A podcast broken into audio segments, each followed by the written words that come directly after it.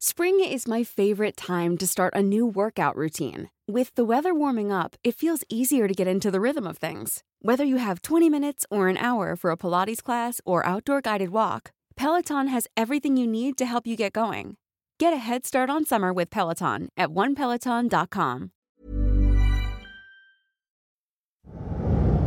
Hindi kita iiwan eh. Tatanan na kita. Lumayas kayo!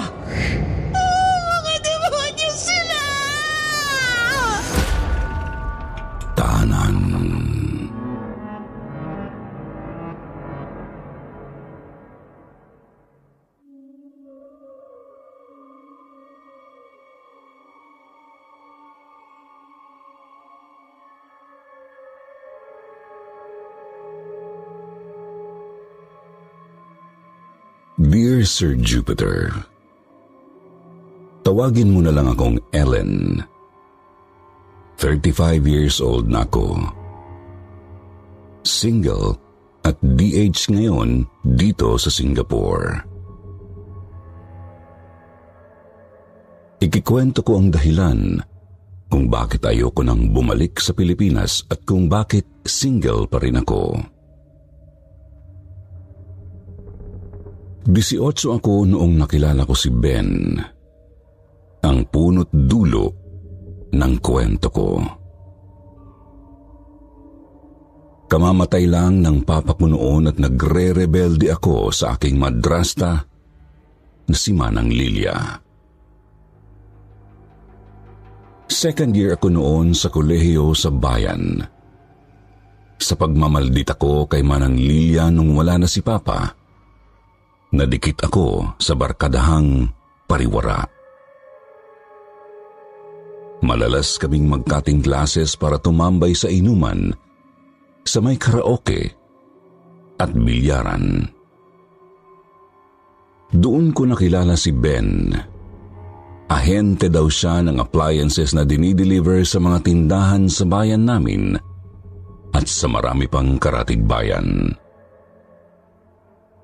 Nasa Maynila ang opisina nila pero naglalagi sa bayan namin ng mga tatlong araw bawat linggo. Matanda siya sa akin ng sampung taon. Niligawan ako ni Ben. Mabilis akong na-in love. Tingin ko sa kanya at sa trabaho niya ay napakaglamoroso. Ibang-iba siya sa mga lalaking nakilala ko sa bayan namin. Isa pa maaga rin daw siyang naulila sa mga magulang kaya naiintindihan niya ako. Sa halip na sumama sa barkada ay doon na ako naglagi sa inuupahang kwarto ni Ben sa tuwing nasa bayan namin siya. Pero itinago ko kay Manang Lilia ang aming relasyon. Nang sumunod na buwan, hindi na ako dinatnan.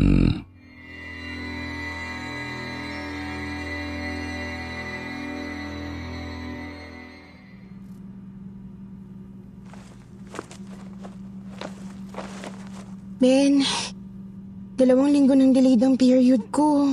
Ngayon pa lang nangyari to. Regular ako palagi eh. Baka buntis ako. Talaga? Woo! Nakabugad tayo! Uy, natutuwa ka? Siyempre naman! Natakot ako. Baka kasi iwanan mo ko eh. Ano ka ba? Ngayon pa? Hindi kita iiwan eh. Tatanan na kita. Ilalayo kita dito. Malayo sa lahat ng pinoproblema mo. Totoo. I love you talaga, Ben.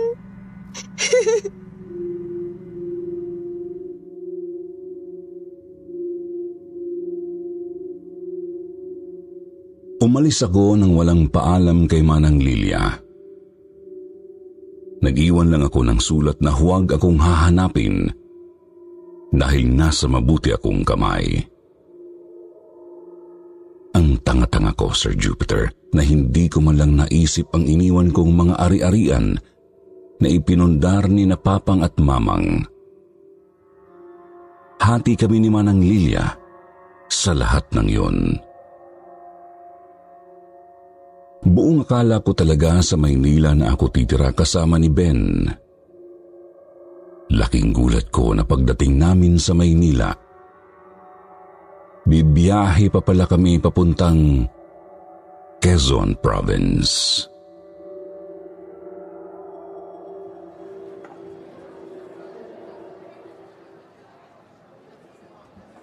Di ba dito ka sa Manila nakatira? Ah, boarding house lang yun na malapit sa office. Ayoko maiwan ka doon habang lagi ako nasa biyahe. Sa kalagayan mo, mas mabuti kung maalagaan ka ni inang ko. Inang mo? Lola ko, nanay ng nanay ko. Lola mo? Ilang taon na siya? Ako nga, hindi ko na inabot ang mga lolo't lola ko eh. Naku, siyang inaasahan mo mag-aalaga sa akin? Baka ako pa kaya mag-alaga sa kanya. Mas malakas pa sa kalabaw si Inang, makikita mo. Huwag ka mag-alala, love, ha? Kasama niyo rin si Kuyang. Pipi nga pala si Kuyang. Hindi ko pa yata naikwento sa'yo pero matalas ang pandinig niya. Makakausap mo siya. Eh, gaano ka kadalas uuwi? Linggo-linggo. At hanggat kaya, higit pa ron.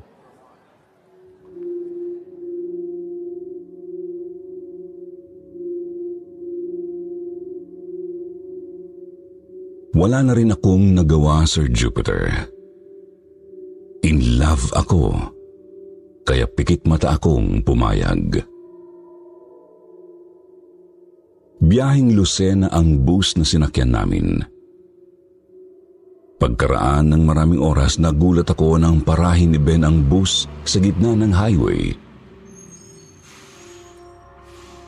Wala namang istasyon o kahit bus stop ni wala akong makitang mga bahay. Masukal ang magkabila ng highway. Pag-ibis namin sa bus, may nakita akong mama sa di kalayuan. Nakatayo sa tabi ng kalabaw na may hilang kariton. Kumaway siya kay Ben.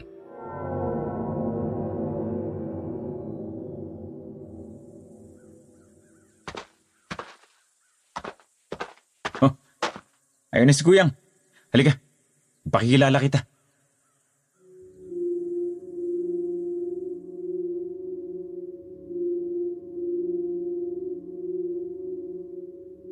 Bumagsak ang loob ko, Sir Jupiter.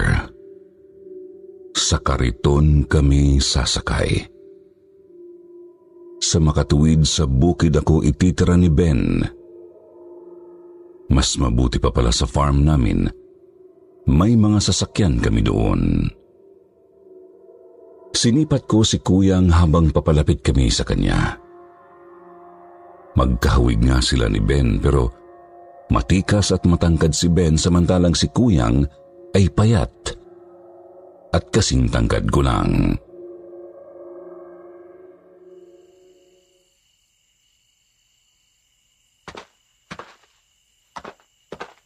Kuyang, si Ellen. Siya yung sinabi ko sa telegrama. Uh, kumusta ka, Kuyang? Salamat sa pagsundo sa amin, ha? Tumango lang sa akin si Kuyang. Naalala kong pipi nga pala siya.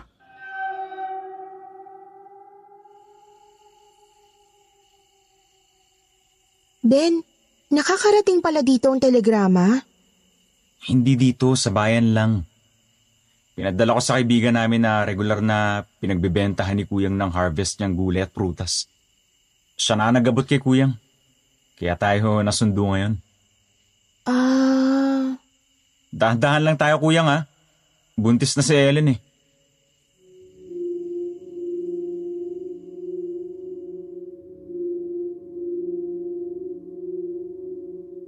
Tinitigan ni Kuyang ang tiyan ko na parang inaarok ang laman nito. Otomatikong napahawak ang dalawang palad ko sa tiyan ko. Hindi ko alam kung bakit, Sir Jupiter. Pero bigla akong kinabahan. Hindi ko naman alam kung ano ang ikinatakot ko.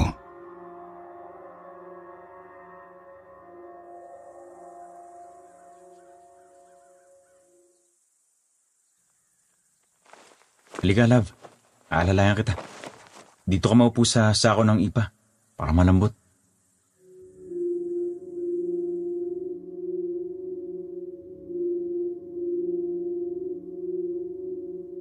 Habang papalayo kami sa highway, pabigat ng pabigat ang loob ko, Sir Jupiter. Doon ko lang naisip na hindi ko alam ang pinasok kong bagong buhay. Pero may anak na kami sa aking sinapupunan at nagmamahalan kami ni Ben. Kaya doon ako kumapit. Wala na akong babalikang mga magulang kaya magbubuo ako ng bagong pamilya. Sanay naman ako sa farm namin pero developed na kasi yun. Maraming bahay ng aming mga tauhan at kanilang mga pamilya. May mga sasakyan kami doon. May kooperatiba pa nga. Pero ang binagtas namin ni na Ben at Kuyang ay kakahuyan na may makitid ng nadaan para sa kalabaw at kariton. Walang mga kabahayan.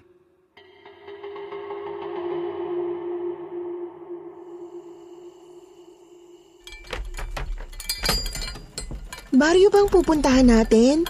Malayo ba? May kalayuan sa highway ang bukid namin. Pero napakaganda. Tahimik. Makakapag-relax ka ng husto. Gusto kong mapanatag sa sinabi ni Ben, pero puno pa rin ako ng agam-agam.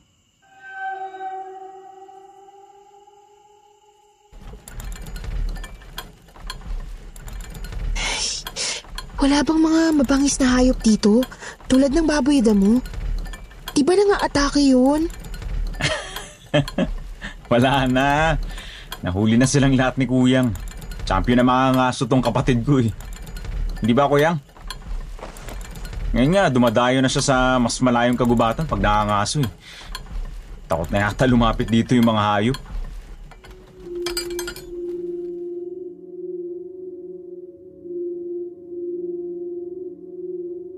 Tumawa rin si Kuyang. Yumuyog-yog ang mga balikat pero kahit pala ang pagtawa niya, ay walang tunog. Maingay ang mga kuliglig sa gubat at nagsasalitan ang mga paswit ng mga ibon. Pero napansin ko, habang palayo kami ng palayo sa kabihasnan, humihina rin ng humihina ang mga yun. Hanggang sa naging ganap ang katahimikan, kakaiba pinanindigan ako ng balahibo.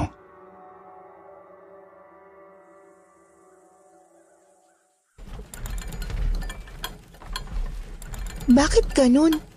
Bakit ang tahimik bigla? Malapit na kasi tayong lumabas ng gubat.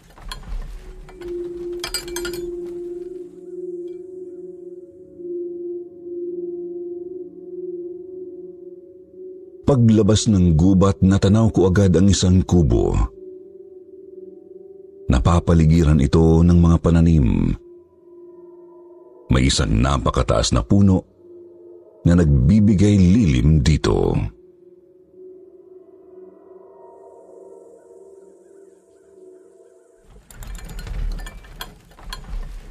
Ayun na ang bahay oh. Walang mga kapitbahay? Magkakalayo ang mga bahay dito. Buti nga yun, eh, walang istorbo.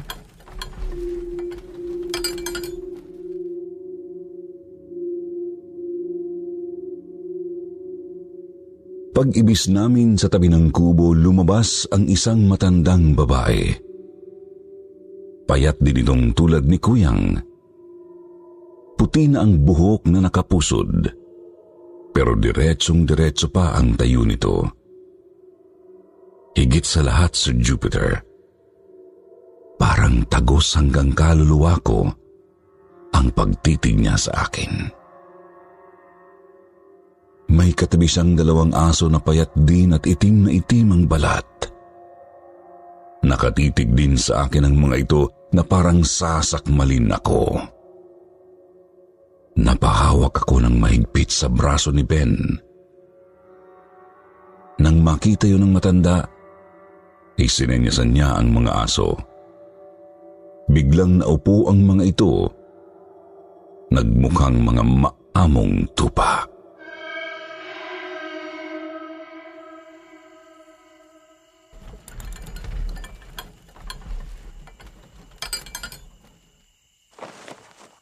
Inang! Paano po? Ayan na pala kayo. Inang, si Ellen. Buntis po siya. Kitang-kita ko ang pagliwanag ng mukha ng matandang babae. Parang nagningning ang kanyang mga mata.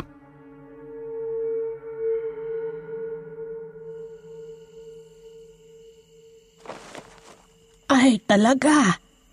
Nako, napakagandang balita. Mano po,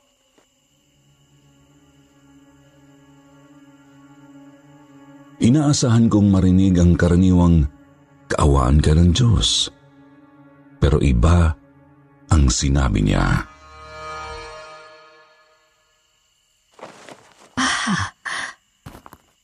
Kabilugan ng buwan. Pasok na sa loob. Maghahain na ako ng hapunan natin. Masanay ka na dito, love. Ganito talaga dito, alas 6 pa lang naghahapunan na. Mabilis kasing dumilim eh. Mahaba ang gabi. Nagkatay si kuyang niyo kaya dinuguan ang ulam natin. Inihatid niya sa bayan kanina yung baboy bago kayo sinundo.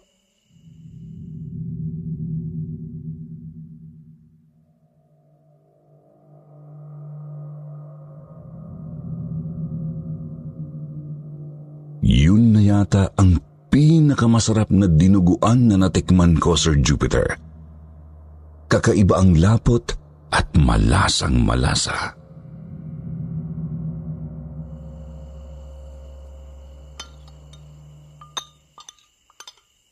ang sarap po ninyo magluto, inang. Patatabahin ka ni Inang dito. Akong bahala sa'yo, Ellen.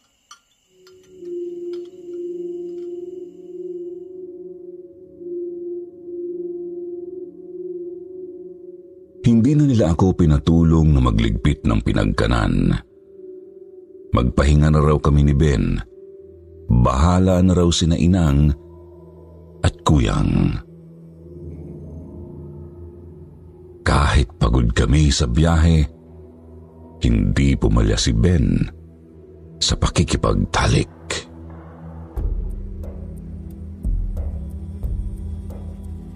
In love na in love ako kaya hindi hindi ko rin naman siya tinatanggihan. Pero sa kalagitnaan ng aming pagtatalik ay napatingin ako sa bukas na bintana.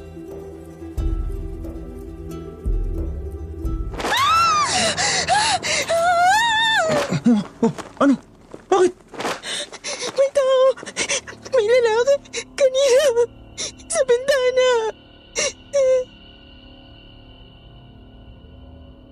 Pero nang bumangon si Ben ay wala na ang lalaki, Sir Jupiter. Bigla na lang itong naglaho.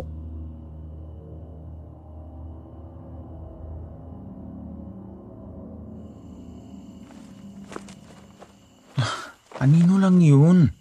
Baka anino nang nahulog na dahon o may lumipad na malaking ibon. Kita, kita ko! Tao! Parang lalaki. Wala akong makitang damit. Nakatalong ko siya sa pasimano ng bintana. At yung mata niya, parang may apoy na pula. Kita-kita ko. Apoy na pula? Eh, hindi na tao yun. Eh, kung nakita mo nga, makikilala mo ba? Nakatago sa aninong muka. Pero tao talaga. At parang umaapoy talaga yung mga mata, Ben. Ben, isa na natin ang bintana. Huwag ka mag-alala. Safe na safe tayo dito. Imposible may tao makakalapit sa bahay ng hindi lalapain ng mga aso ni Inang. Kita mo naman, di ba? Hindi sila tumahol. Nakakatakot namang nakatunghay ang kabilugan ng buwan sa bintana. Ben, Ben, natatakot ako. Halika nga. Sumiksik ka na lang sa akin. Baka sobrang pagod lang yan. Naku, nakakaya naman kinainang at kuyang. Malamang nagising sila sa sigaw ko. Ito nga pala tandaan mo ha. Sobrang lalim ng tulog ni Inang sa gabi. Hindi yun basta-basta nagigising. At huwag na huwag mo nang gigisingin. Baka makasama sa kanya. Si Kuyang naman, nakasanayan na nun na sa labas natutulog. Doon sa kariton o kung, kung saan-saan. Naaalinsanganan dito sa loob. Natutulog lang yun sa bahay kapag umuulan. Halika na. Tulog na nga lang tayo. Bad trip naman eh.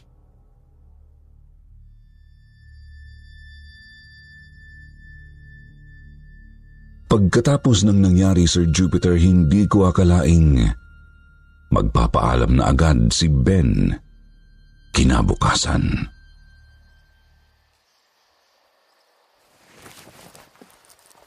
Kailangan ko makabalik sa trabaho, love, para hindi ako masasante. Kailangan kailangan natin ng pera ngayon. Oh, pakipirmahan nga pala to. Authorization para makuha ko yung official na kopya ng birth certificate mo. Para sa pagpapakasal natin. Agad kong nakalimutan ang lahat, Sir Jupiter, pagkarinig sa salitang kasal.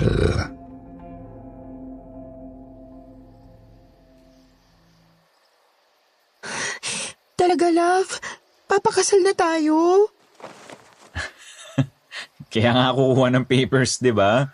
Pirma mo na. Tibigin mo sa akin ang mga ID na meron ka para i-release sa akin yung birth certificate mo.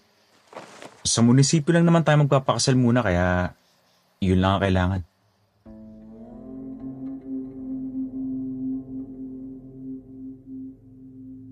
Agad akong pumirma, Sir Jupiter. Sa sobrang tuwa, binigay ko kay Ben ang aking sedula, voter's ID at school ID.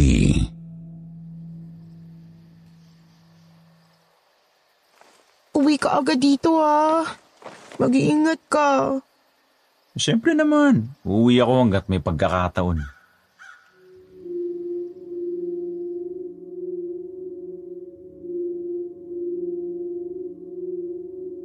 Asikasong asikaso naman ako ni Inang habang wala si Ben, Sir Jupiter. Yun nga lang, mag-isa ako sa kwarto sa gabi kaya hindi ko na sinabing nagsasara ako ng bintana. Nung unang araw pa lang na nakaalis si Ben, isinama na ako ni Inang sa pagpaligo sa batis na mula sa bukal na pinagkukunan nila ng tubig. Doon ko nakitang inilugay niya ang kanyang buhok na hanggang bukong-bukong pala ang haba. Pagbalik namin sa kubo, isinama niya ako sa kwarto. May inilabas siyang bote.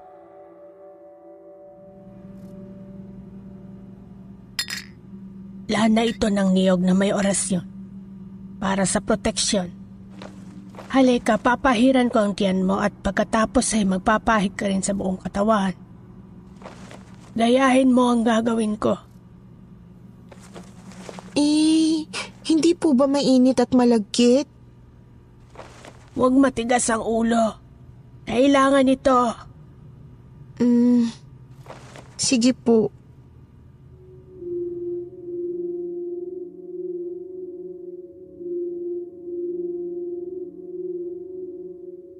Araw-araw na pinunasan ni Inang ng lana ang tiyan ko. Parang may binubulong pa siya habang ginagawa yun. Nakakaantok at madalas ay nakakatulog ako. Hindi ko namamalayan ang pagdaan ng mga oras. Naging palagay na rin ang loob ko kay Inang. Hindi na ako nahiya na magtanong ng magtanong.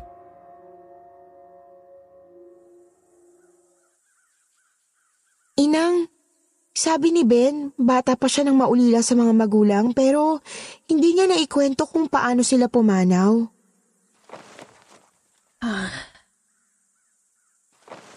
Malagim na pangyayari. Pinatay sila ng mga dayo habang nangangaso sa gubat. Pinagtataga. Lasog-lasog ang mga katawan nila nang matagpuan namin.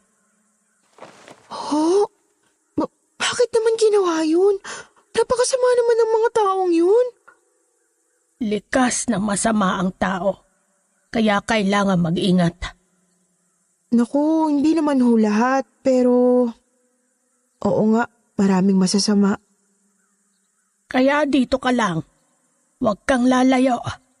Kahit sa batis, huwag kang pupunta nang hindi ako kasama. Opo,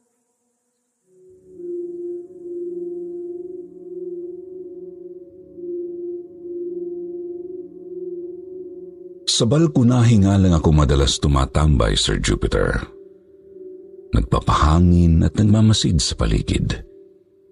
Liban sa alaga nilang mga manok na libreng gumagala lang sa bakuran at sa mga itim na baboy na nasa kulungan, napansin ko na may isang klase ng ibon na laging nakakulumpon sa ibabaw ng punong nasa tabi ng bahay.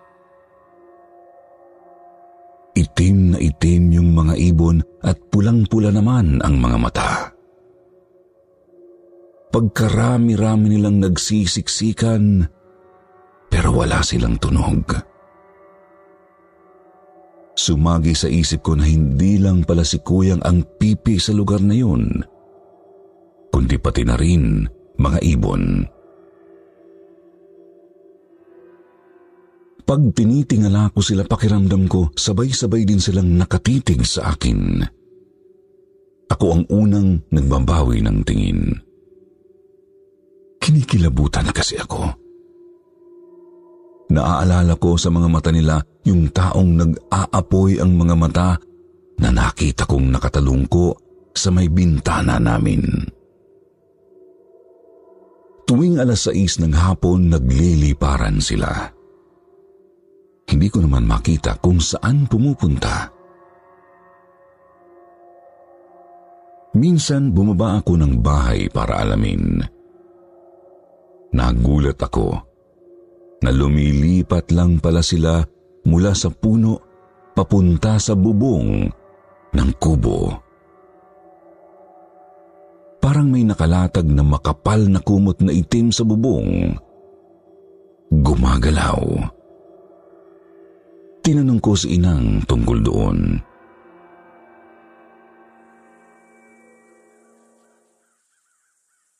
Nakagawian na nila yan. Hayaan mo sila.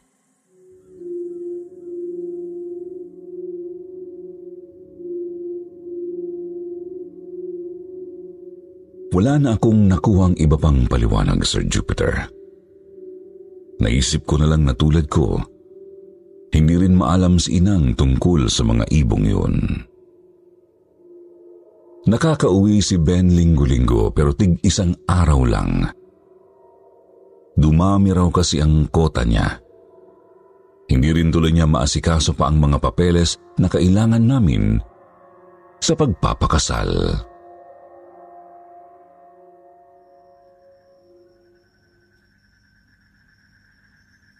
Pasensya ka na, love, ha? Kung gagawin ko kasi yun, hindi ako makakauwi. Eh, miss na miss na kita eh.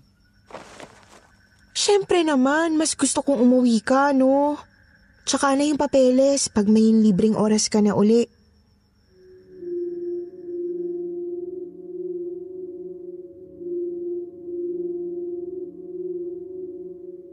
Akala ko ay nakakasanayan ko na ang buhay sa liblib na bukid ni Ben.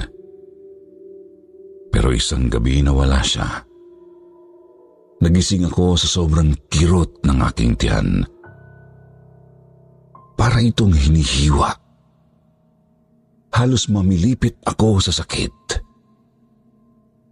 Nang tumagilid ako, may sumagi sa aking braso. Napadilat ako.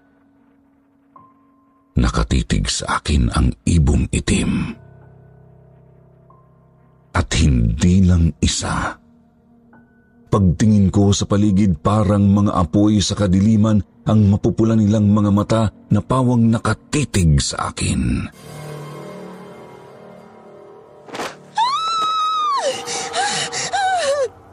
Layuan niyo ako! Layuan niyo ako!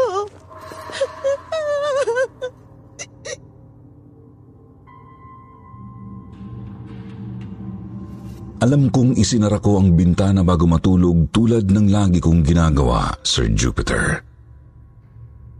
Pero nang sulyapan ko ito, nakita kong nakabukas na ng bahagya. Sapat lang para makalusot ng paisa-isa ang mga ibon. Hindi ko alam kung paanong nabuksan ang bintana. Kung sa bagay wala naman yung lock pero kailangan pa rin ang puwersa ng tao para maitulak pabukas. Sa tansya ko ay hindi kayang buksan ng ibon. Punong-puno ang papag namin. Nakapaikot sila sa akin. May mga nagsisiksikan din sa sahig. Pinaghahataw ko sila ng unan pero umuurong lang sila. Hindi man lang nabubulabog. Pinilit kong bumangon sa po ang aking tiyan at halos lakad alimango ang kinailangan kong gawin para maabot ang pinto ng silid. Papalapit sila ng papalapit. Paikot sa akin. Sa kabila ng bili ni Ben, hindi ko napigilang tumawag kay Inang. Inang!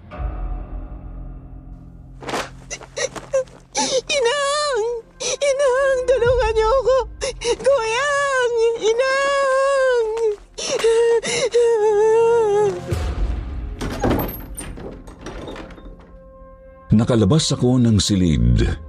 Hinahawi ang daraanan ko gamit ang unan. Nang makalabas ako nakita kong nagsitigil sila sa may pinto ng kwarto na parabang may linyang hindi nila matawid. Nagsisiksikan sila. Nakatitig pa rin sa akin. Hindi ko man maunawaan kung bakit hindi nila ako masundan. Ipinagpasalamat ko yun. Pilit kong tinawid ang gitna ng kubo patungo sa kwarto ni Inang. Naramdaman kong may tumutulo sa aking mga binti.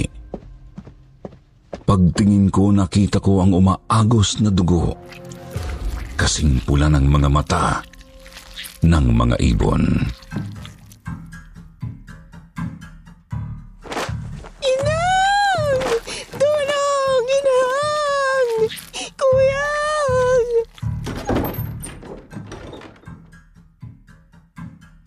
Pinasok ko ang kwarto ni Inang. Tulog na tulog siya. Pinilit kong umabot sa kanyang tabi. Niyugyug ko siya, hindi siya nagigising. Natakot ako at inilagay ko ang aking palad sa kanyang dibdib. Humihinga siya pero napakababaw na parabang sa anumang saglit ay matitigil.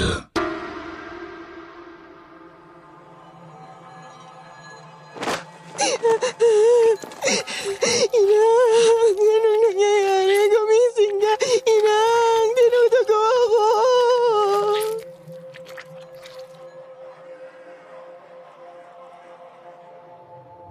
May napansin pa akong kakaiba, Sir Jupiter. Yung mahaba niyang buhok ay nakataas at nakapulupot sa isang poste ng kama sa bandang ulunan. Inabot ko yun para kalasin at agad ay kumapit ang kanyang kamay sa aking braso. Napakalakas ng kanyang pagkapit, hindi ako makahulagpos.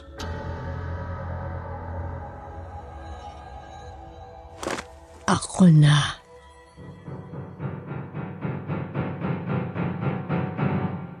Para akong natulala, Sir Jupiter, habang dahan-dahan niyang kinalas ang kanyang buhok.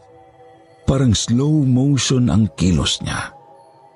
Mukha siyang nahihina, parang hirap na hirap gumising.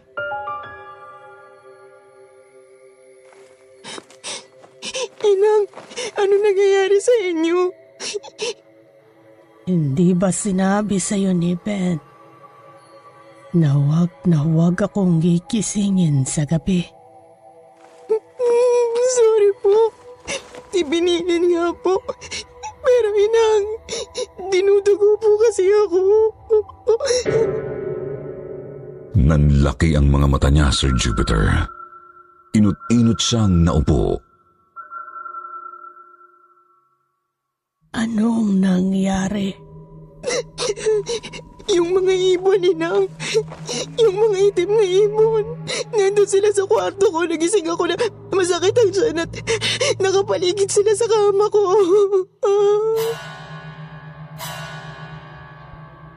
Nanlisik ang mga mata niya sa galit, Sir Jupiter. Pati ako natakot sa kanya. Sinabi ko na! Lumayas kayo! Layas!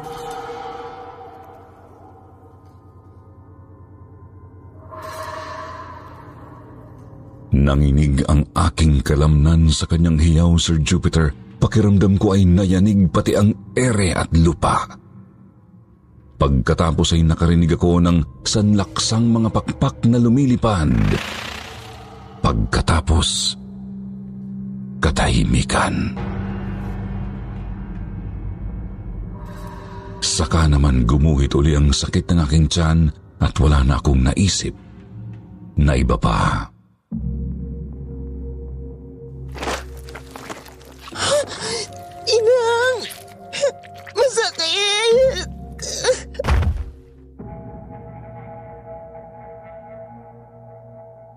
Nawalan ako ng malay, Sir Jupiter. Nang magising ako, nakahiga na uli ako sa papag namin at malinis na ang sapin. Nabihisan na rin ako. Nakabukas ang bintana at maliwanag na sa labas.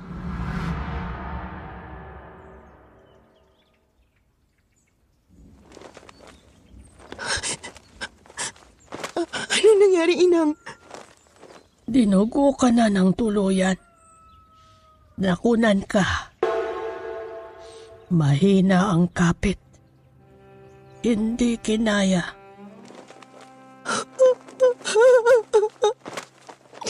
Kinuha nila ang baby ko. Kasalanan ng mga ibon. Mga impacto sila, Inang. Mga impacto sila. Wala na sila. Wala na sila. Paano nila napasok ng kwarto, Inang? Isinara kong mga bintana bago matulog. Paano nabuksan?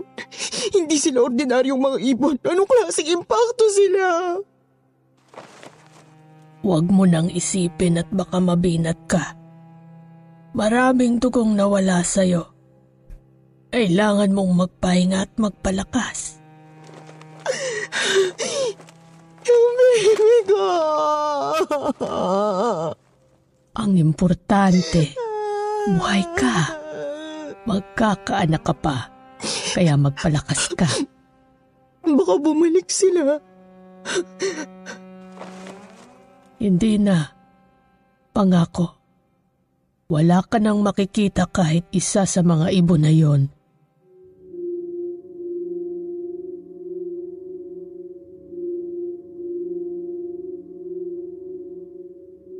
Mabuti na lang, Sir Jupiter, schedule ng uwi ni Ben kinabukasan.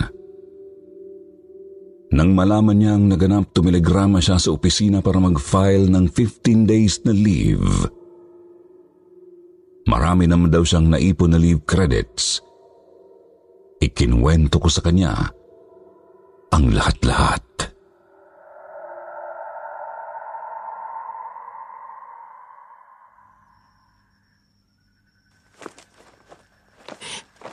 Ben, hindi ko pa rin maintindihan ang mga nangyari. At kung paanong napalis ni Inang yung mga ibon at bakit parang sigurado siyang hindi na sila babalik. May abilidad si Inang na kumonekta sa mga hayop. Gaya yung mga alaga niyang aso. Asong gubat na mga yan. Hindi yan napapaamo ng basta-basta. Kapag inilayo kay Inang, babalik ang mga yan sa likas nilang bangis. Yung mga ibon na yun, hindi rin yung pangkaraniwang mga ibon. Hinayaan ni Inang na dito tumira. Pero hindi niya akalain na pati ikaw pagkakainteresan nila. Dapat hindi ka katalo. Kaya pinalayas niya sila. Paano nila nabuksan ang bintana? Tatatakot ako dito, Ben. Isama mo na ako. Magpalakas ka muna. At saka hindi ka pwede sa boarding house na tinutuluyan ko kasi panilalaking boarders lang ang tinatanggap dun. Kakailanganin natin maghanap ng ibang titirahan. Mas lalong ayoko maiwan ka sa kung sana walang kasama kapag nasa biyahe ako. Kailangan natin maghanap ng makakasama mo. Kulang na kulang pa yung ipon natin eh para makapagsarili. Mahal mamuhay sa Maynila. Hindi kakayanin ng sweldo ko. Konting tiis na lang habang nag-iipon tayo, ha? Eh, umuwi tayo sa amin. Kukunin ko ang kalahati ng minana ko kina papangat mamang. Gamitin natin yun. Malaki yun. Kalahati ng halaga ng farm, restaurant, bahay, tsaka mga sasakyan. Pwede na tayong magnegosyo ng sarili natin. Sige. Pag-usapan natin yan kapag malakas ka na.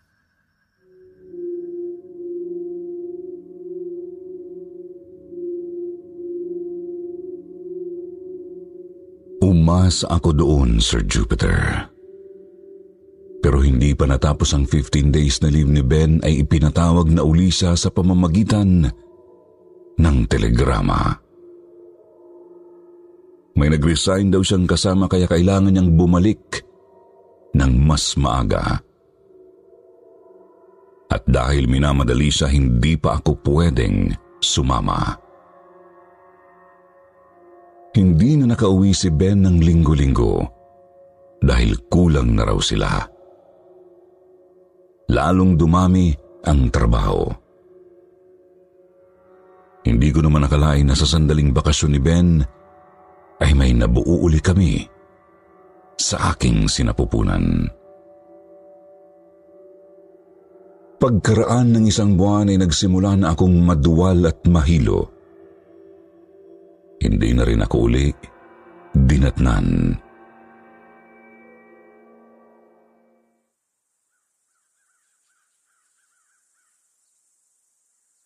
Buntis ka uli. Sigurado ako. Nakikita ko sa pulso mo sa lalamunan. Natatakot ako, inang. Wala kang dapat ikatakot. Bubuuin natin yan.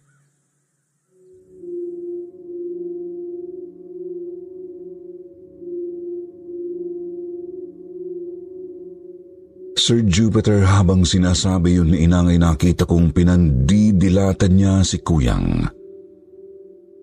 Si Kuyang naman ay nag-iwas ng tingin na parang guilty at tumingin sa labas.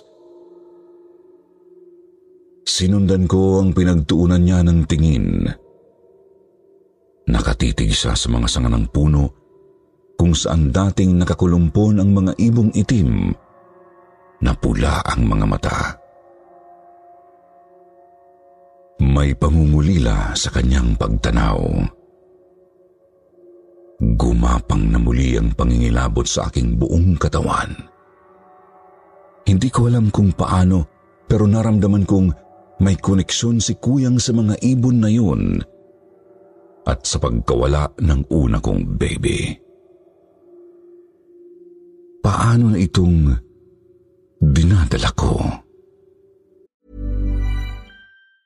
If you thought the only way to get a more defined jawline with natural looking results was through surgery, think again. Juvederm Volux XC is a non surgical injectable gel filler that improves moderate to severe loss of jawline definition and can help you achieve natural looking results with little downtime. Even better, this improved definition lasts up to one year with optimal treatment. No maintenance required. Improve jawline definition for a smooth, sculpted look with Juvederm Volux XC. For important safety information and to find a licensed specialist, visit juvederm.com. That's J U V E D E R M.com. Not for people with severe allergic reactions, allergies to lidocaine, or the proteins used in Juvederm. Common side effects include injection site redness, swelling, pain, tenderness, firmness, lumps, bumps, bruising, discoloration, or itching. There's a risk of unintentional injection into a blood vessel, which can cause vision abnormalities, blindness, stroke, temporary scabs, or scarring. Talk to a licensed specialist to find out if it's right for you. Spring is my favorite time to start a new workout routine. With the weather warming up, it feels easier to get into the rhythm of things. Whether you have 20 minutes or an hour for a Pilates class or outdoor guided walk, Peloton has everything you need to help you get going. Get a head start on summer with Peloton at onepeloton.com. Sir Jupiter, ako na yata ang pinaka-tense at stressed sa lahat ng nagbuntis. Imagine, kasama ko sa bahay at kapatid pa ng ama ng baby ko ang kinatatakutan ko. Hindi malinaw sa akin kung bakit o paano pero malakas talaga ang kutob ko na may kinalaman siya sa mga misteryosong ibon na sobrang nanakot sa akin para malaglag ang una kong dinadala. At habang kasama namin sa Sakubo, lagi akong nangangamba na baka bigla na lang magbalik ang malaimpaktong ibong itim na may mapupulang mata. Hindi nakatulong na hindi nakakauwi si Ben, ang ama ng dinadala ko. Sumusulat siya ng regular at ipinapaliwanag niyang para na rin siyang walang day off dahil sa bago niyang pagkakadestino ay Sabado at Linggo sila bumibiyahe patungo sa panibagong lokasyon. Hindi ko maisumbong kay Ben sa sulat ang mga takot ko dahil alam kong hindi siya maniniwala. Wala nga naman akong pinanghahawakan kundi kutob. Sinubukan kong magtanong-tanong kay Inang.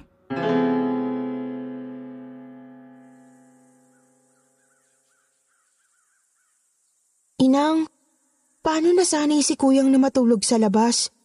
Hindi ba siya natatakot na matulad sa nangyari sa mga magulang nila? Hindi nangangaso sa gabi ang mga tao. Kaya sa gabi naman nangangaso si kuyang niya. Kaya rin nakasanayan na niyang nasa labas buong gabi at doon na rin natutulog kung saan abuti ng antok. Handa siya sa anuman. Kahit payat yan, kaya-kaya niyang ipagtanggol ang sarili niya. Madalas nga po akong magulat kay kuyang. Napakabilis kumilos, tsaka walang kaingay-ingay. Bigla na lang, nandyan na pala siya. Kasama yun sa dapat matutunan sa pangangaso. Hindi siya nakapag-aral tulad ni Ben. Dahil noong araw, pinagtatawanan siya ng mga kaeskwela at inaaway. Kaya dyan siya sa pangangaso naging eksperto para makatulong sa kabuhayan namin.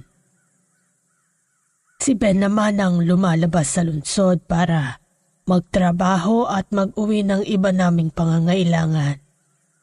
Pero hindi ko po nakikita si kuyang na nagkakatay ng hayop dito sa bahay. Ang nakikita ko lang yung mga binibilad niyang karning tapa bago niya dinideliver sa palengke sa bayan. Sa gubat na siya nagkakatay. Naghahanap siya sa tabing ilog. Ayaw na niyang dito magkalat. Doon na rin niya nililibing yung mga parting hindi gagamitin. Inang, nabanggit ni Ben sa akin ang abilidad niyo sa mga hayop. Namana ba yun ni Kuyang? Kaya ba magaling siyang mga aso? Babae lang ang pwedeng magmana ng kakayahang meron ako sa pamilya namin. Ang mga lalaki, kung minsan, ibang abilidad ang namamana. Yung galing ng kuyang niyo sa pangangaso, bahagi nga yun ang namana niya. Pero iba yun kesa sa kakayahan ko. Magkaibang magkaiba. Hindi ko pwedeng idetalye sa'yo kasi Yung nagmamana lang ang tunay na nakakaalam. Eh, yung magiging anak kaya namin, ibig sabihin ba, posible niyang manahin ang mga abilidad ninyo?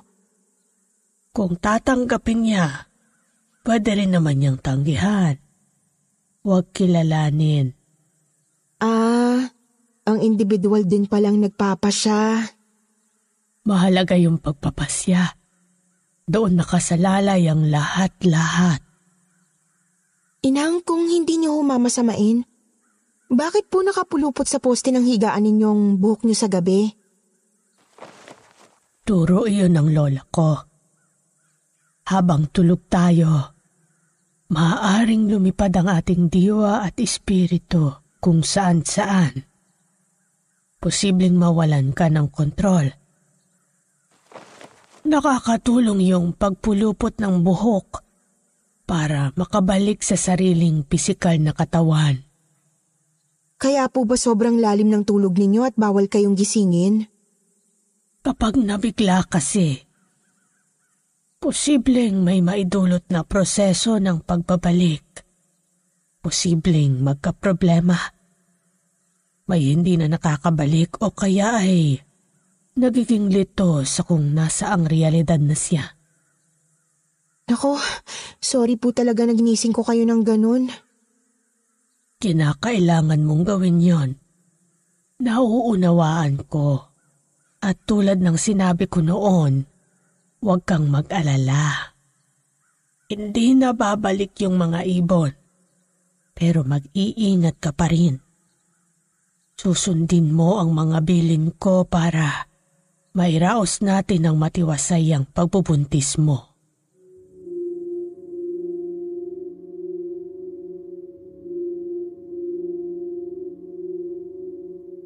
Napaisip ako, Sir Jupiter, sa sinabi ni Inang tungkol sa kapangyarihan at pagdidesisyon. Naalala ko yung makahulugan niyang tingin kay kuyang na parang nang aawat may abilidad kaya si Kuyang na tinatangkang awatin ni Inang. Pero si Kuyang lang ang makapagpapasya kung magpapaawat nga ba. May kinalaman kaya yun sa mga ibon at sa trahenyang naganap sa akin. Mas lalo akong natakot kay Kuyang. Natakot din ako para sa magiging anak ko Naisip kong sana wag na lang niya manahin ang mga kakaibang abilidad na iyon. Lagi na akong nakabuntot kay inang. Kulang na lang, matulog ako sa tabi niya. Pero hindi nga pala pwede. May isang bagay na ipinagpilitan ni inang.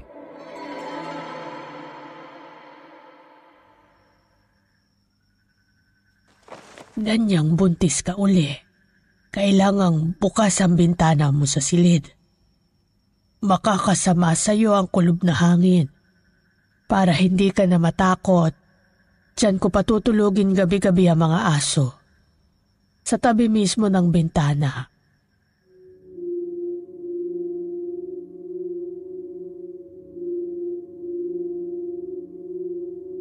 Guardyado nga ako gabi-gabi ng mga alaga ni Inang Sir Jupiter. Kaya medyo napanatag na rin ang loob ko. Sa kabutihang palad na iraos ko naman ang pagbubuntis. Si Inang ang nagpaanak sa akin. Dati raw siyang kumadrona.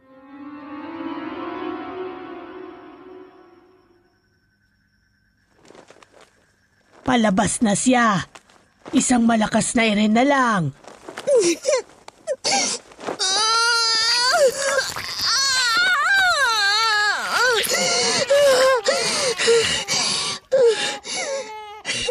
oh, lalaki ang apo ko.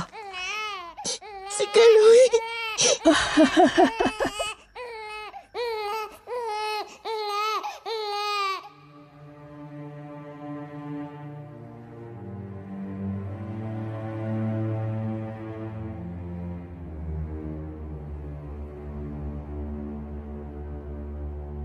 Napag-usapan na namin ni Ben Sir Jupiter na ipangalan kay mamang ko ang bata. Carla kung babae. Carlos kung lalaki. Sayang at wala si Ben nang pinanganak ko si Kaloy. Inutusan ni inang si kuyang na tumiligrama pero ang sagot na dumating ay hindi raw naaprubahan ang leave niya. Baka sakali raw sa isang buwan. Sinulatan ko si Ben. Nakiusap ako na mag-resign na siya at ituloy na namin ang plano ko. Pero sa sagot niyang sulat, pinaalala niyang hindi ko makukuha ang parte ko ng mana ng ganoon kadali. Kapag hindi pumayag ang madrasta ko na ibenta ang mga ari-arian at wala naman itong sapat na pera para bayaran ang parte ko, wala ring mangyayari. Kaya kailangan pa rin muna naming mag-ipon mula sa sweldo ni Ben. Itinutok ko na lang ang sarili ko kay Kaloy.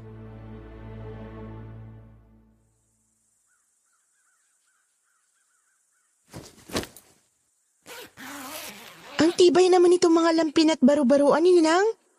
Sabi niyo ginamit pa to ni na Kuyang at Ben? Umabot pa kay Kaloy. Kumpleto na siya. Matibay talaga ang mga sinaunang gamit. Oh, inumin mo pa itong natirang sabaw ng malunggay para tuloy-tuloy ang gatas mo. Inang, hindi ba natin kailangang dalhin sa doktor si Kaloy? Di ba kailangan ng baby ng check-up na regular at mga bakuna?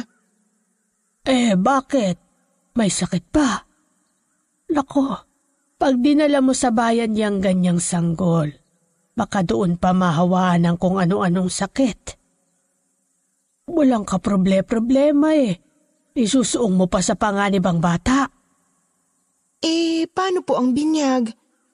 Pag uwi ni Ben, pabinyagan natin agad si Kaloy ha. Di pag-usapan ninyo ni Ben yan. Sana nagkapanahon na rin siya na lakarin yung papeles para sa kasal namin.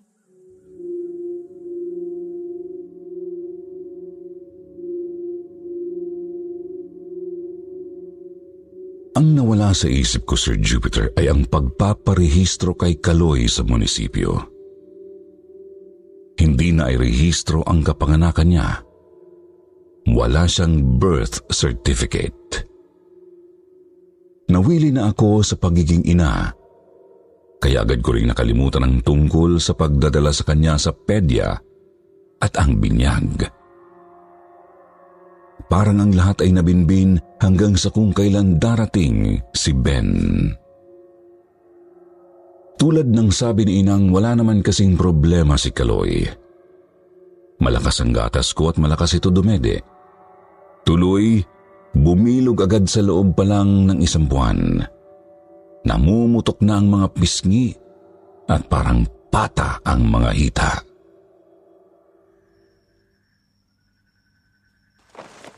Oh, halika na. Papahiran na ng lana ang taba choy na yan.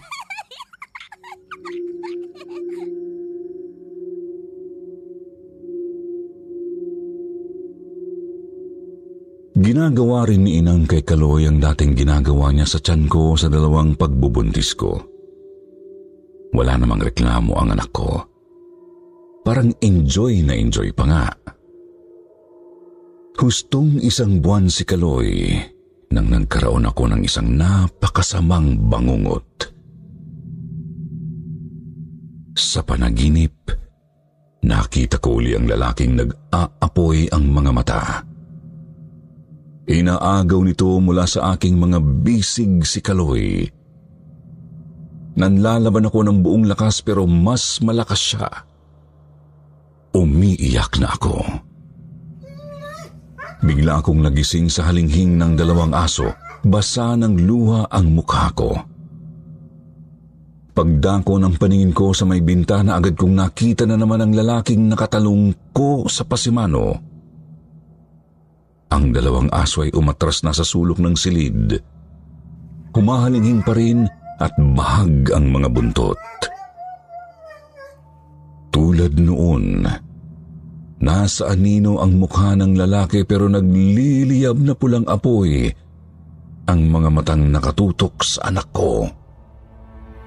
Nagmamadaling kinuha ko si Kaloy na nakabalot sa kumot at patakbong itinakas ko mula sa silid.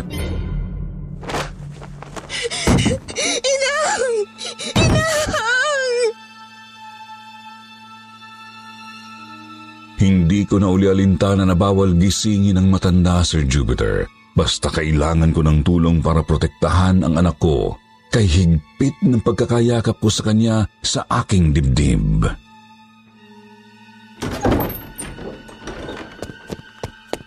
Inang! Inang! Kinuha niyo si Kaloy, yung tao nag-aapoy ang mata. Katulad noon napakabagal ng paggising ni Inang. Takot na takot ako na baka sundan kami ng taong impacto. Sa wakas parang nagliwanag na ang isip ni Inang. Bumangon siya. Impacto sa kwarto namin, Inang. Kinukuha niya si Kaloy. Takot sa kanya pati ang mga aso. Tulungan mo ako. Hinawi ni Inang ang kumot para tingnan si Kaloy sa mga bisig ko at napasinghap siya.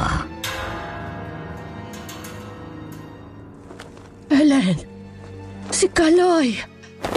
Naitakas ko siya, Inang. Kaya kailangan natin siya itago. Ellen! Ellen! Tingnan mo si Kaloy! Wala na si Kaloy, Ellen! Ano, anong... Pagtingin ko sa anak ko, Sir Jupiter, nangangasol na ang kanyang mga labi at maputla na ang kanyang mukha. Hinaplos ko ang kanyang pisngi. Napakalamig na nito. Kaloy!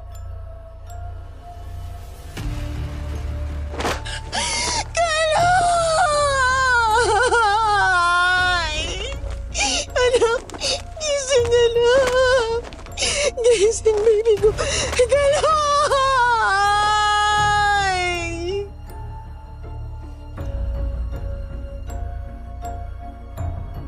May nagbukas ng pinto. Umatras ako. Yakap uli sa aking dibdib ang anak ko. Ang inaasahan kong makikita ay ang impacto pero ang tumambad ay si Kuyang. Sir Jupiter, sa mga sandaling yun ang tingin ko sa kanila ay iisa. Ang tingin ko sa kanya yung taong impacto. Magkatulad ang kanilang pangangatawan, hindi nga lang nag-aapoy ang kanyang mga mata. Mas lalo akong napaatras hanggang sa nakasandal na ako sa dingding. Lalong humigpit ang pagkakayakap ko kay Kaloy.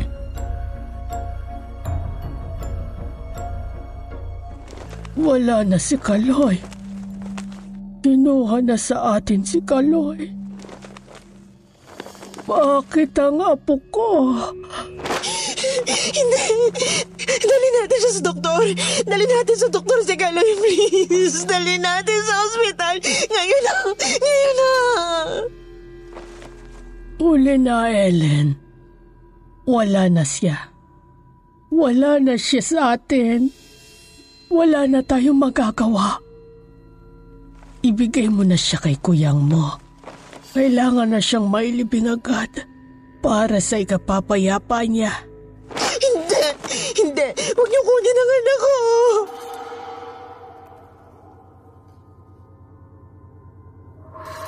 Pero pinagtulungan nila ako, Sir Jupiter. Pinigilan ni Inang ang mga braso ko. Nakuha rin ni Kuyang si Kaloy. Nang mawala siya sa aking mga bisig, nawalan ako ng malay.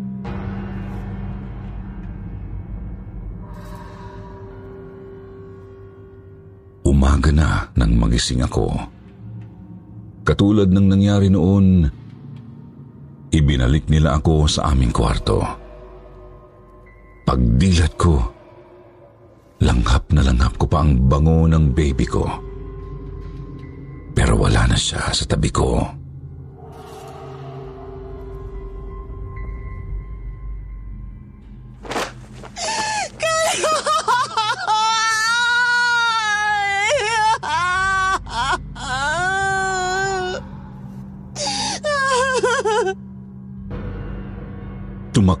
Palabas.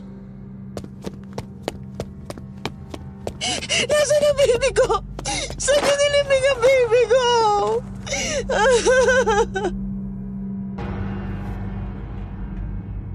Nasa labas ang magina. Nasa ilalim ng puno.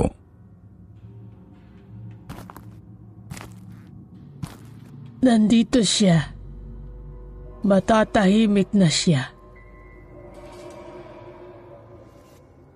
Napahandusay ako sa lupa kung saan nila inilibing ng ganun lang ang anak ko, Sir Jupiter.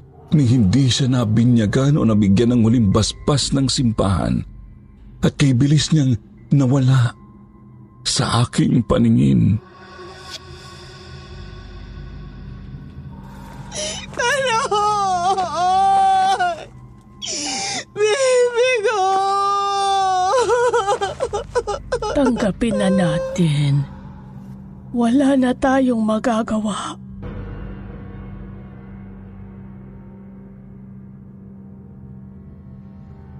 Doon ko napagtanto, Sir Jupiter, na sumuko na si Inang. Na tinanggap na niyang wala siyang laban sa kung anuman yung impaktong pumatay sa anak ko. At naniniwala akong si Kuyang ang impaktong yun. Doon ako lubos na nilukob ng takot. Kailangan ko nang makaalis sa lugar na yun. Pero hindi ako nagpahalata dahil alam kong hindi nila ako paaalisin.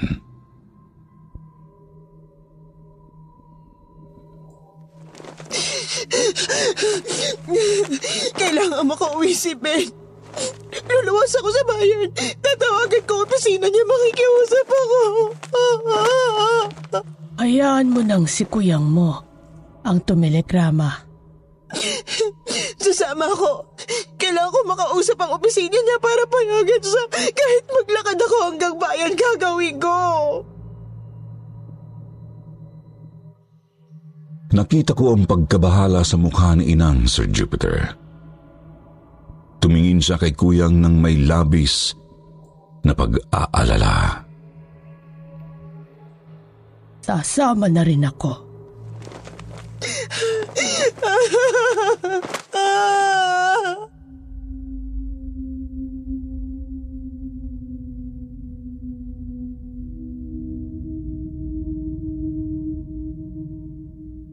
Pakiramdam ko, Sir Jupiter, natakot si Inang na ipaubaya ako kay Kuyang ng mag-isa.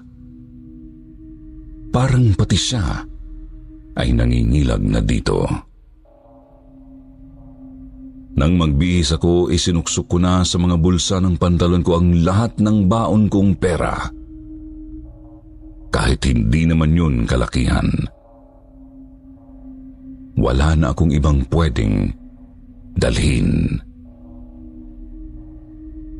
Sumakay uli kami ng kariton at muli naming binagtas ang gubat. Mabigat sa loob kong iwan ang libing ng anak ko pero nangako akong babalikan ko siya. Kukunin ko ang kanyang mga labi para maipalibing siya ng maayos at mapabasbasan. Hindi tumitigil ang pag-iyak ko. Takot na takot pa rin ako, Sir Jupiter, lalo na nung nasa gubat kami.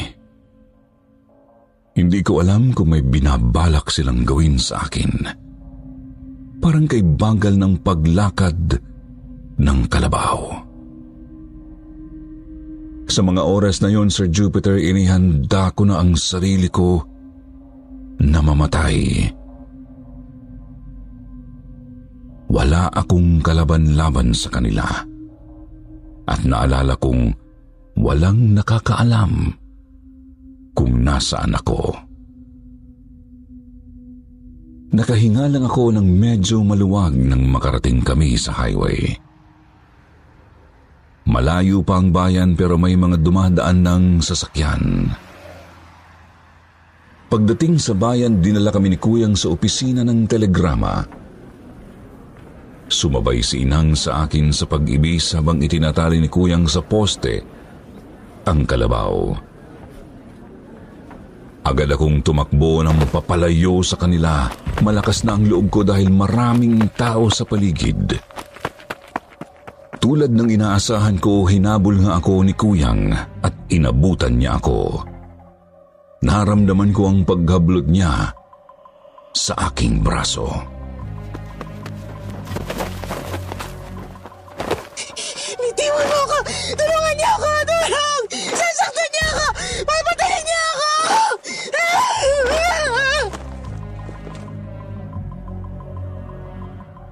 Pinagtinginan kami ng mga tao at agad na dumulog ang ilang kalalakihan.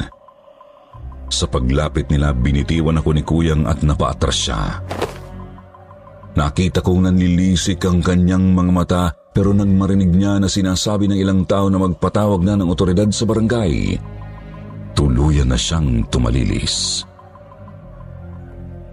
Agad akong humingi ng tulong sa mga tao na makarating sa istasyon ng bus papuntang Maynila. May mga nagboluntaryong samahan ako hanggang makasakay at makaalis ang bus para masigurong hindi ako masundan ni Nakuyang.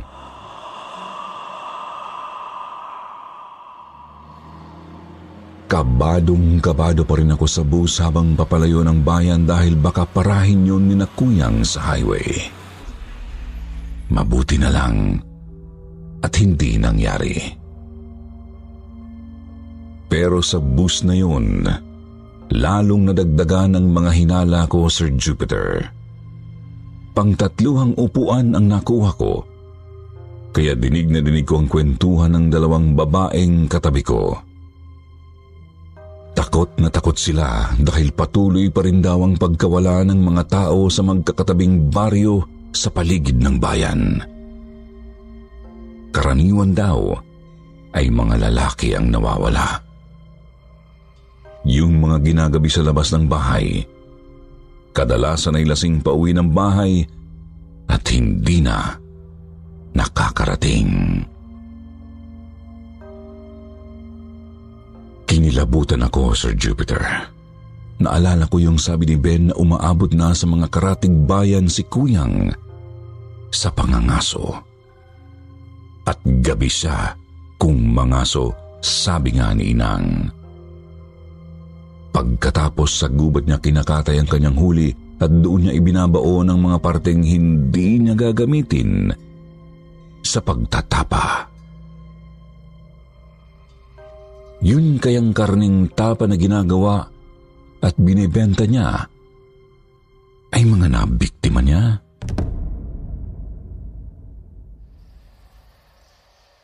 Pagdating sa Maynila, nagpa siya akong hanapin muna ang bahay ng aking tita Karing. Kaisa-isang kapatid ni Papang. Kailangan ko munang may mapagbuhusan ng dalamhati kasi alam kong nasa assignment pa si Ben. Kahit hindi ko kabisado ang Maynila, kilalang subdivision ang tinitirhan ni na Tita Karing. Retiradong doktora siya.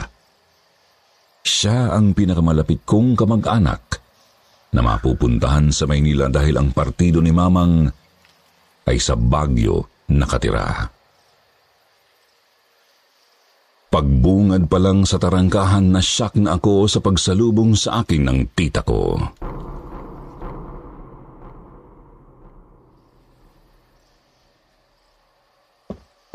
Ellen! Sus Mariosep kang bata ka! Bakit ngayon ka lang nagpakita? Ano bang nangyari sa'yo? Naglayas ka raw? Pagkatapos, bakit ka naman pumayag na ibenta ng madrasta mo yung mga ari-arian nyo? Wala ka man lang bang pagpapahalaga sa mga pinundar ng mga magulang mo? Huh? Ibinenta? Hindi pwede yun. Sabi ni Ninong David nung namatay si Papang, hindi pwedeng ibenta ni Mamang Lilia yung mga ari-arian namin nang hindi ako pumipirma. Abogado siya ni na Papang kaya alam niya. Ang ninong mo nga mismong tumawag sa akin para ipaalam ang bentahan eh. May pinirmahan ka raw na power of attorney na sa pangalan ng bagong asawa ni Lilia. Bagong asawa? Oo. Yung magaling mong madrasta, nabuntis at nag-asawa. Mahigit isang taon pa lang na nabiyuda. At bakit mo naman binigyan ng power of attorney yung asawa niya? Sabi ng ninong mo, ininspeksyon niya yung pirma mo, pati ng mga ID mo, at lihitin mo lahat. Kaya hindi niya nagawang pigilan yung bentahan. Ang sabi raw sa kanya, gusto mo nang makuha yung kaparte mo kaya pumirma ka. Ah, power of attorney? Mga ID? Si Ben, kay Ben ko binigay yun para kunan ako ng birth certificate para raw sa pagpapakasal namin. Ben nga ang pangalan nung napangasawa ni Lilia. Teka, anong para sa pagpapakasal niyo? Sila ni Lilia ang kinasal kasi nga buntis na si Lilia. Mga demonyo sila!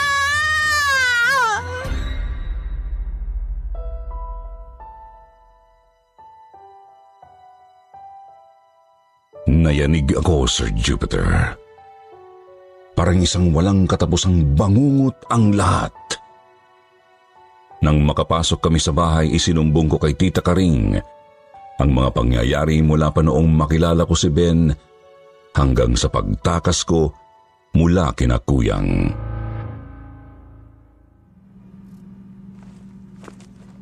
Teka, teka. Napaka-unbelievable naman yung mga nangyari sa'yo, Ellen.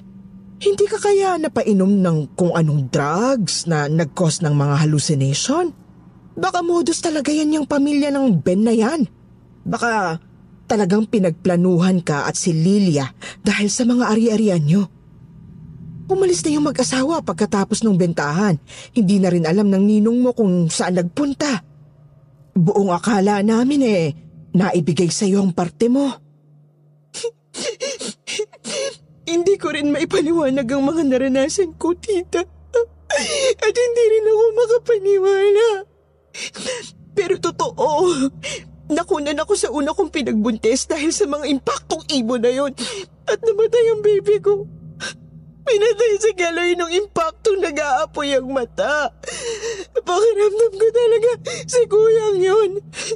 Mabuti nga nakatakas ako sa kanila. Pwede kang ang makunan dahil sa matinding takot, totoo man o hindi ang kinatatakutan mo. Yung baby mo naman, may nangyayari talagang ganon, yung tinatawag na crib death. Hindi kaya siya na-suffocate ng kumot o ng unan habang tulog ka? Nakita ko yung mga ibon nun, tita. At nakita ko yung impacto kagabi. Hindi yun hallucination. At saka, tita, gusto kong mabawi ang bangkay ng bibi ko. Tulungan mo ko para maipabliss ko siya at mapalibig ng maayos. Kahit yun mo lang. Oo, sige. Hihingi tayo ng tulong.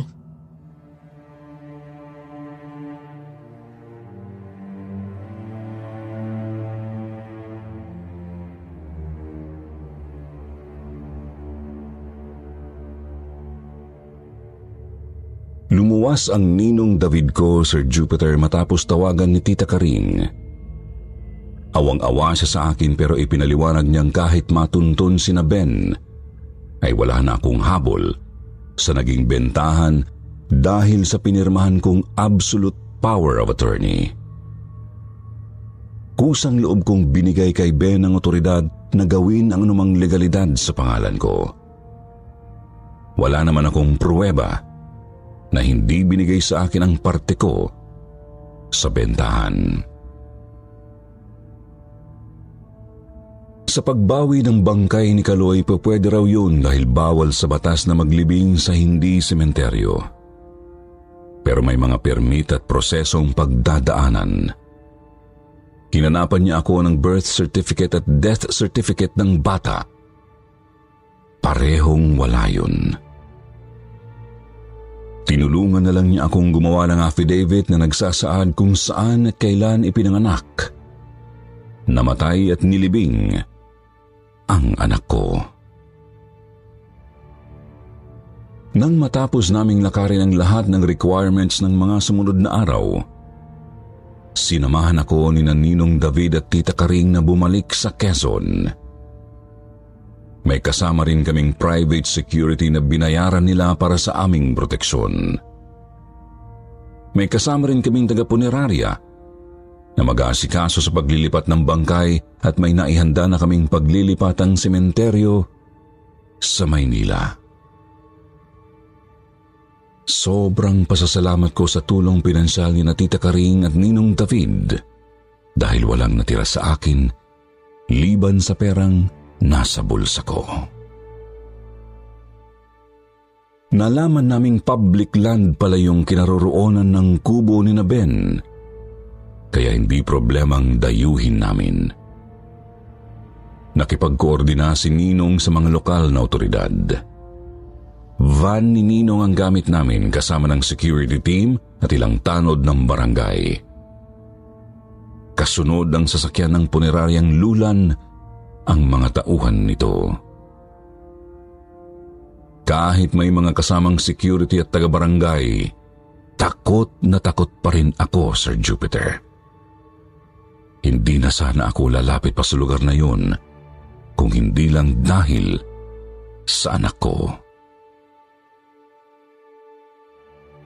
Laking gulat ko na ang nabungaran namin paglabas ng gubat ay kapatagang nasasapnan ng makapal na damo. Wala ang kubo. Ang mga pananim o kulungan ng baboy. Wala ang naglipa ng mga manok. Pero andun ang mataas na puno.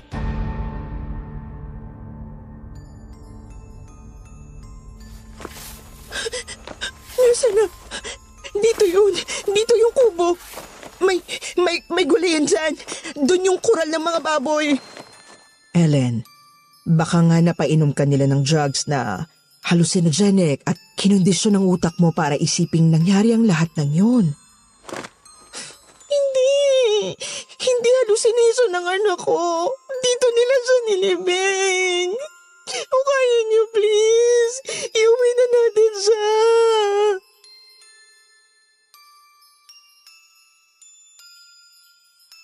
Kitang-kita sa mukha nilang lahat na walang naniwala sa akin, Sir Jupiter. Pero pinagbigyan nila ako. Mababaw pa lang ang hukay ng matagpuan namin ng baru-baruan at lampin. Pero wala ang bangkay ng anak ko.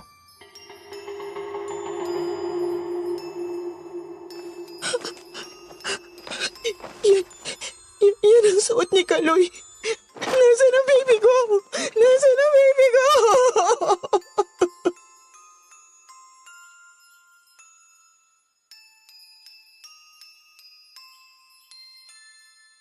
Nilaliman pa nila ang hukay, pero wala talagang nahanap na bangkay.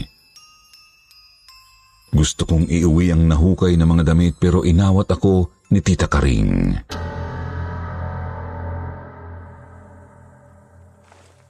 Oh my, hindi yan hygienic, Ellen. At kung totoong may kung anong evil nga ang pamilyang yon, hindi natin alam kung nakadikit din yan sa mga yan. Mas mabuting iiwan na natin yan sa simbahan sa bayan para hindi na makapaghasik ng kung ano paman.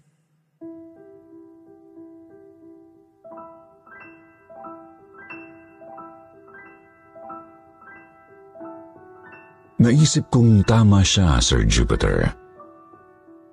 Ayoko nang may madala pa akong bahagi ng pamilyang yun. Ganoon na nga ang ginawa namin. Ganun pa man hindi natapos doon ang lahat. Hindi nila ako pinatahimik. Gabi-gabi sa bahay ni Tita Karing binabangungot ako. Nakikita ko sila. Yung mga itim na ibon na mapula ang mga mata. At yung taong impakto na nag-aapoy ang mga mata.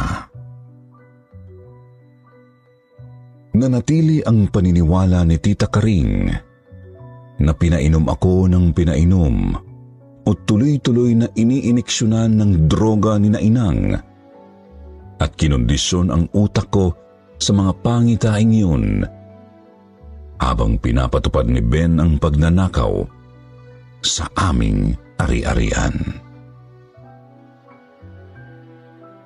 Pero sa ganang akin, Sir Jupiter, totoong totoo ang mga naranasan ko. Paulit-ulit kong nararanasan uli sa mga bangungot. Paggising naman ako, halos ayoko nang lumabas ng bahay dahil lagi kong nakikita sa sulok ng aking mga mata si Kuyang o si Inang o si Ben. Kapag nilingon ko naman, ay wala. Natatakot ako na baka nahanap nila ako at patuloy na minamanmanan. Dahil doon, tinanggihan ko ang alok ni Tita Karing na patapusin ako ng college. Minabuti kong lumayo sa Pilipinas para hindi na nila ako masundan. Kaya naghanap ako ng kahit na anong mapag-aaplayan. Natahimik na ako dito sa Singapore, Sir Jupiter. Hindi ko nakasanayan sa aking paglaki ang ganitong trabaho. Dito ako napanatag. Kaya minahal ko ang trabaho kong ito. Mabait ang employer ko. Noong unang gabi ko rito, binangungot din ako. Narinig nila ang mga sigaw ko at tinuruan ako kung paano magpausok ng insenso sa silid bago matulog. Magmula noon, hindi na naulit ang mga bangungot. Natatakot akong bumalik dyan sa Pilipinas. Natatakot na rin akong makipagrelasyon kaya sa palagay ko ay mananatili na lang akong single habang buhay. Yung pangungulila ko kay Kaloy, ibinabaling ko na lang sa mga batang inaalagaan ko dito. Sana ang mga tagapakinig mong mga dalaga ay huwag tumulad sa akin, Sir Jupiter. Kilalanin muna nila ng mabuti ang kanilang makakarelasyon. Maraming salamat po.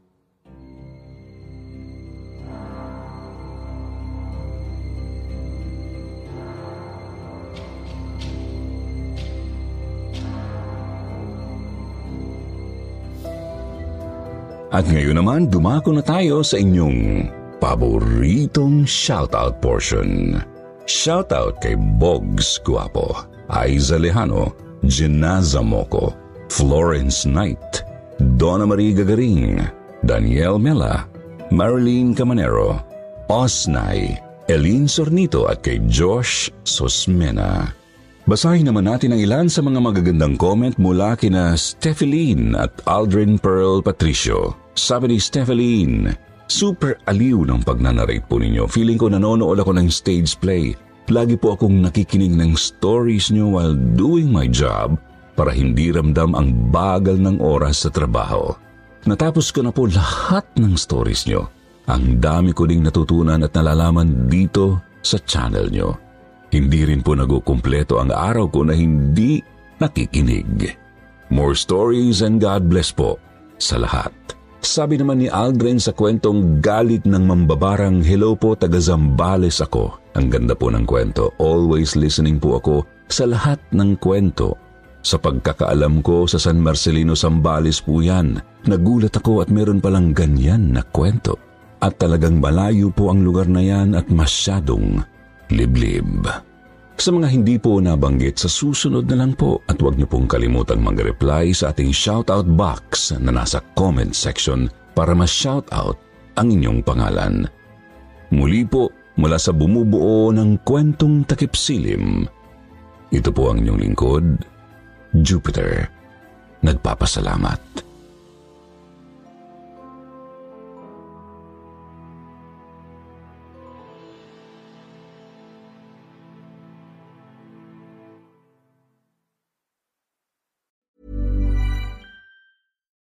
When you make decisions for your company, you look for the no-brainers. And if you have a lot of mailing to do, stamps.com is the ultimate no-brainer. It streamlines your processes to make your business more efficient, which makes you less busy.